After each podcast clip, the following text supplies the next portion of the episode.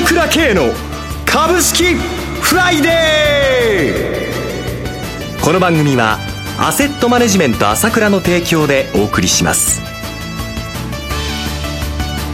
皆さんおはようございます。岡本留美子です。朝倉慶の株式フライデー。今朝も株式投資で重要となる注目ポイントを取り上げてまいります。早速、アセットマネジメント朝倉代表取締役経済アナリストの朝倉圭さんと番組を進めてまいります。朝倉さんおはようございます。おはようございます。よろしくお願いします。よろしくお願いします。まずは4月最後の番組となりました。今月この1週間いかがご覧になっていますか？そうですね、本当に力がないですよね。はい、上下上下っていうのはあるんですけれども、しかしながら、この売買代金の異常な低さですよね。9日連続に兆円割れですね。そうなんですよ。しかも18日ですか？はい。1兆1500億だったですよ。はい。ここまで来ちゃうかなという感じがしましたよね。はもう1年前から見たら半分以下じゃないですか。へえー、これではやっぱりね、まあ、この、なかなかやっぱりこう、盛り上がってこないですよ、これじゃはい。えー、しかもね、TPP また決裂ということなので、連休前でなかなかちょっと厳しいというところですよね。TPP は大筋合意ではないということで、決着先送りする方針が明らかになっていますね。ここで決着できなくて、いつ決着するんだってことでしょ？はい。私はもう日本がもっと譲歩すべきだったと思いますよ。なかなか政治的なところは難しいところなんですけれどもね、ここしか政治決断できなかったと思うんですけれどね、このチャンス逃がした感じがしましたね。はい。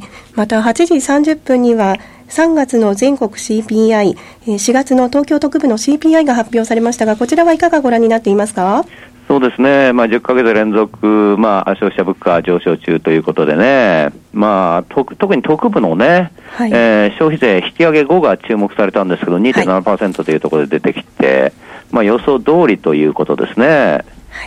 はい、これで追加緩和がどうなんだろう。ちょっとね、不安感が出てきちゃうところですよね。株式に関係しているところ、人たちはね。はい。それではお知らせを挟みます。今、朝倉慶が熱い。その鋭い分析力で注目を集める経済予測のプロ、朝倉慶が代表を務めるアセットマネジメント朝倉では、日々の株式情報を無料でリアルタイム配信中。アベノミクスで上昇した株式相場、投資家はここからどう対処すべきか。迷ったら朝倉慶。キーワード朝倉慶で検索を。アセットマネジメント朝倉は、証券取引、金銭有価証券の予託貸付行為は行っておりません。また、情報提供する金融商品のお取引では、相場変動などにより損失を生じる恐れがあります。取引説明書、契約締結前交付書面など十分にお読みいただき、ご理解の上お取引ください。金融商品仲介業者登録、関東財務局長、金中第605号。先ほど少し追加緩和の話が出ましたが、注目される政策とはズバリ追加緩和ということになってくるんでしょうか？もちろんそういうことですよね。はい、この日本の相場が昨年あれだけ上げた、この外国人投資家が15兆円買ってくれたからですよね。はい。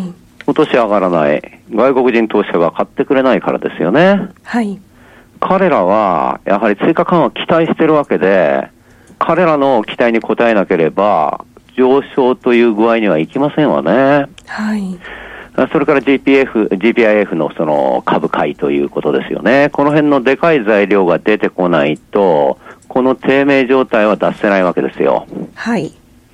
私はね、この4月30日はちょっとどうかなと思ってますけど、5月は追加緩和があって全然おかしくないと思ってるんですね、実は。5月にですか？私はおかしくないと思ってますよ。はい。なし5月はなくても、そう遠くない時期に追加緩和はあると見てるんですね。ええー、なんでかって言いますとね、はい、まあ一般的にその、アナリスト、エコノミストの方々が、まあ追加緩和ないっていうのは、まあこの間ね、あの黒田さん記者会見しまして、まあ自信たっぷりでね、順調にいってるんだっていうことをお話ししてましたよね。はい。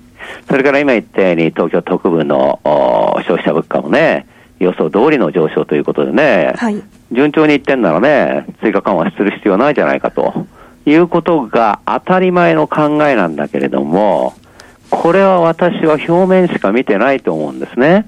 表面だけ？はい。はい、要はですね、この CPI、消費者物価で政策を決めてるわけじゃないと思いますよ。考えてみてわかるんですけれども、なぜこれほどね、日本の景気がね、良くなってきたかっていうと、一重に株が上がったからでしょ？はい。円安になったからじゃないですか。はい。だから巡り巡って CPI も上がるようになってきたわけでしょ？はい。このデフレからインフレということで大転換したわけだけども、これを主導したものは株高なわけじゃないですか。はい。で、1年前から見るともうこの5月になったら株上がってないわけですよ。はい。これじゃ失速しちゃいますよ。これ一番恐れてるのは安倍政権であり政府なんですよ。はい。これがこのまま株が失速するようでは、まさに政権も危機だしね、予定通りに経済なんかいかないし、消費税の再度引き上げなんて絶対無理なんですから。はい。こうならないためには、やっぱ株、株を上げる政策、これも、これが肝なんだけども、はい、ここに私は回帰してくると思いますよ。えー、なので5月に追加金融か、追加緩和要はだから表面上は CPI、はい、CPI って言うけども、えー、実際は株を見てて、株高を目指すというのが、今の基本なんですよ。だから株がちょっと下がっただけで麻生さんもいろんな発言したりですね、口先会にも出てくるということで、ここの路線を崩すということは私はありえないと思ってるんですね、今回の安倍政権は。はい。はい。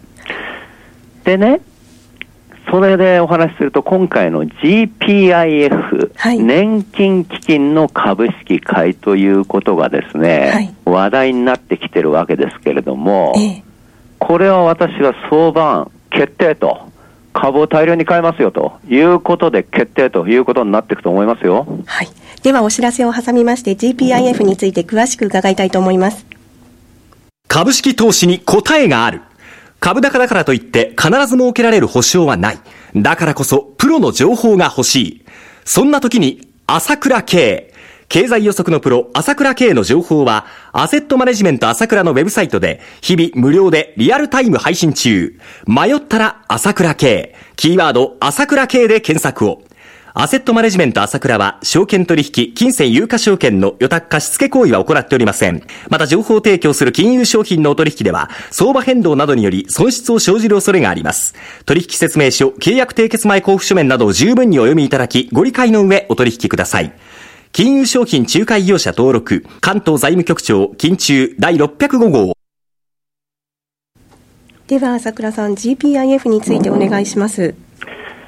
GPIF ね、はい、新しい委員が決まりました。はい。えー、これでこれからですね、運用方針決めていくということなんですけれども、それは表面上のことであって、もう実際は GPIF が株を大量に買う、国債を売っていくという方針はすでに決まっていると思った方がいいんですね。要は、結論は先にありきで、もう国はそういうふうに動くわけです。で、その方針がもう決まっていて、それにそういう考え方を持った人たちを委員に送り込んだんですよ、今回。もう決定してるんですも最初から方針は決まっていて、はい、で、それに賛同する人たちをだから今回委員に送り込んだわけで、こんなものはある種の茶番なんですね。最初からもう結論決まってると思いますよ。ですから、安倍政権は株を上げるということは命題であって、ここからはここは絶対的なことなんですね。だからそれに従って順々にこう、あの、プロセスをやってるだけの話で、ものは茶番で、それに賛成した委員を入れただけの話であって、もうそういうふうに JPIF は国債を売ります、株を買いますと、こういうふうにいずれ決まっていくわけですよ。これは今までの流れを見れば明らかだと思うんですよね。これだけ大きなことですからね、年金の基金を大幅に変えるわけですから、だからある程度のプロセスはいるわけだ。はい、で、ここも急ぐ必要があるっていうのはどういうこと？まあ私はこの追加緩和も含めて緩和はやめられないと思うんですが、もう昨年のね、現実問題として昨年の4月の4日にね、異次元緩和を行いましたよね。はい。2年で2%でしょ ?2 年で。はい。2年ってことでしょ？はい。もう1年以上経っちゃってるじゃないですか。あと11ヶ月。あと1年、そうでしょ、はい、あと11ヶ月じゃないですか。ね？っていうことは、名目上は、その期間だけどんどんどんどん国債を買ってくれるわけだ。はい、名目上はね。っていうことは今回、GPIF が株を買いますよ、国債を売りますよって言うんだけども、国債を25兆円売るという試案なんですけれども、はい、国債を25兆円売る、売るときにですよ、今度は買う受け皿がなきゃだめじゃないですか。はい。ええそこがやっぱり追加緩和ということになるんだと思いますよ。なるほど。はい。だから、そういうふうに流れができていて、はい、その、その作文のもとに今茶番をやっているだけであって、安倍政権は絶対的な株高を目指しているわけだから、GPIF でそういうふうにやりますよ。で、えー、それで、えー、追加緩和を行いますよという、そのシナリオに従って今後動くということは私は必死だと思いますよ。だから、確かに今株は低迷してるわけだ。はい、低迷してるんだけども、低迷してるんだけども、いずれまた国が動くから、こういう時にじっくり仕込んどくということが私は賢明なんだと思いますよ。で、この方針が出る。追加緩和が出る、それから GPIF の株の買いが出ると、あくしくも麻生さんがちょっと漏らしましたけどもね、こういうことが明らかになってきた時点で、相場はガラッとまた変わると思いますよ。その前が今なんですよ。ないしは、それを催促してるのが今なんですよ。だから、これま、これからもちょっとこう、低迷状態が続くかもしれないんだけども、先は、もう、この、お膳立てができてるよというふうに思って、ここの下げたとこないしはそういうところをチャンスとして、まあ、まさに買いですね。そこで狙っていくのが正解でしょうということなんですね。はい、では、目先のマーケット材料として注目されるポイントはいかがでしょうか？そうですね、いい材料がいろいろ出てきたと思います。例えば、建設決算出てきましたけれども、軒並み昨日の清水とか、あ先日の熊谷とかね、はい、大幅な増額修正になってますよね。建設株強い動きしてますね。そうです。明らかに4月からオリンピックの話があってから、この4月から予算が執行されて、それ以前の決算で出てきてるわけで、これからなんですよね。どんどん良くなるのはね。はい、それからもう一つ大きいのは、消費者金融ですよ。消費者金融だって20%から29%に金利を上げるって言うんでしょ？自民党なんで。前に戻るわけじゃないですか。前の以前の消費者金融の株価考えてくださいよ。みんな1万円以上してたわけでしょ？そういった、この今まで眠っていた材料が続々出てきてるわけですよ。はい、私は相場の好転とともに火がついてくると思いますよ。はい。朝倉さん、今日もありがとうございました。お話はアセットマネジメント朝倉代表取締役経済アナリストの朝倉圭さんでした。私朝倉圭が代表を務めますアセットマネジメント朝倉は SBI 証券楽天証券への口座開設業務を行っています。私どもホームページから両証券会社の口座を作っていただくと週2回無料で銘柄情報を提供するサービスがあります。ぜひご利用ください。それでは今日は週末金曜日頑張っていきましょうこの番組はアセットマネジメント朝倉の提供でお送りしました。最終的な投資判断は皆様ご自身でなさってください。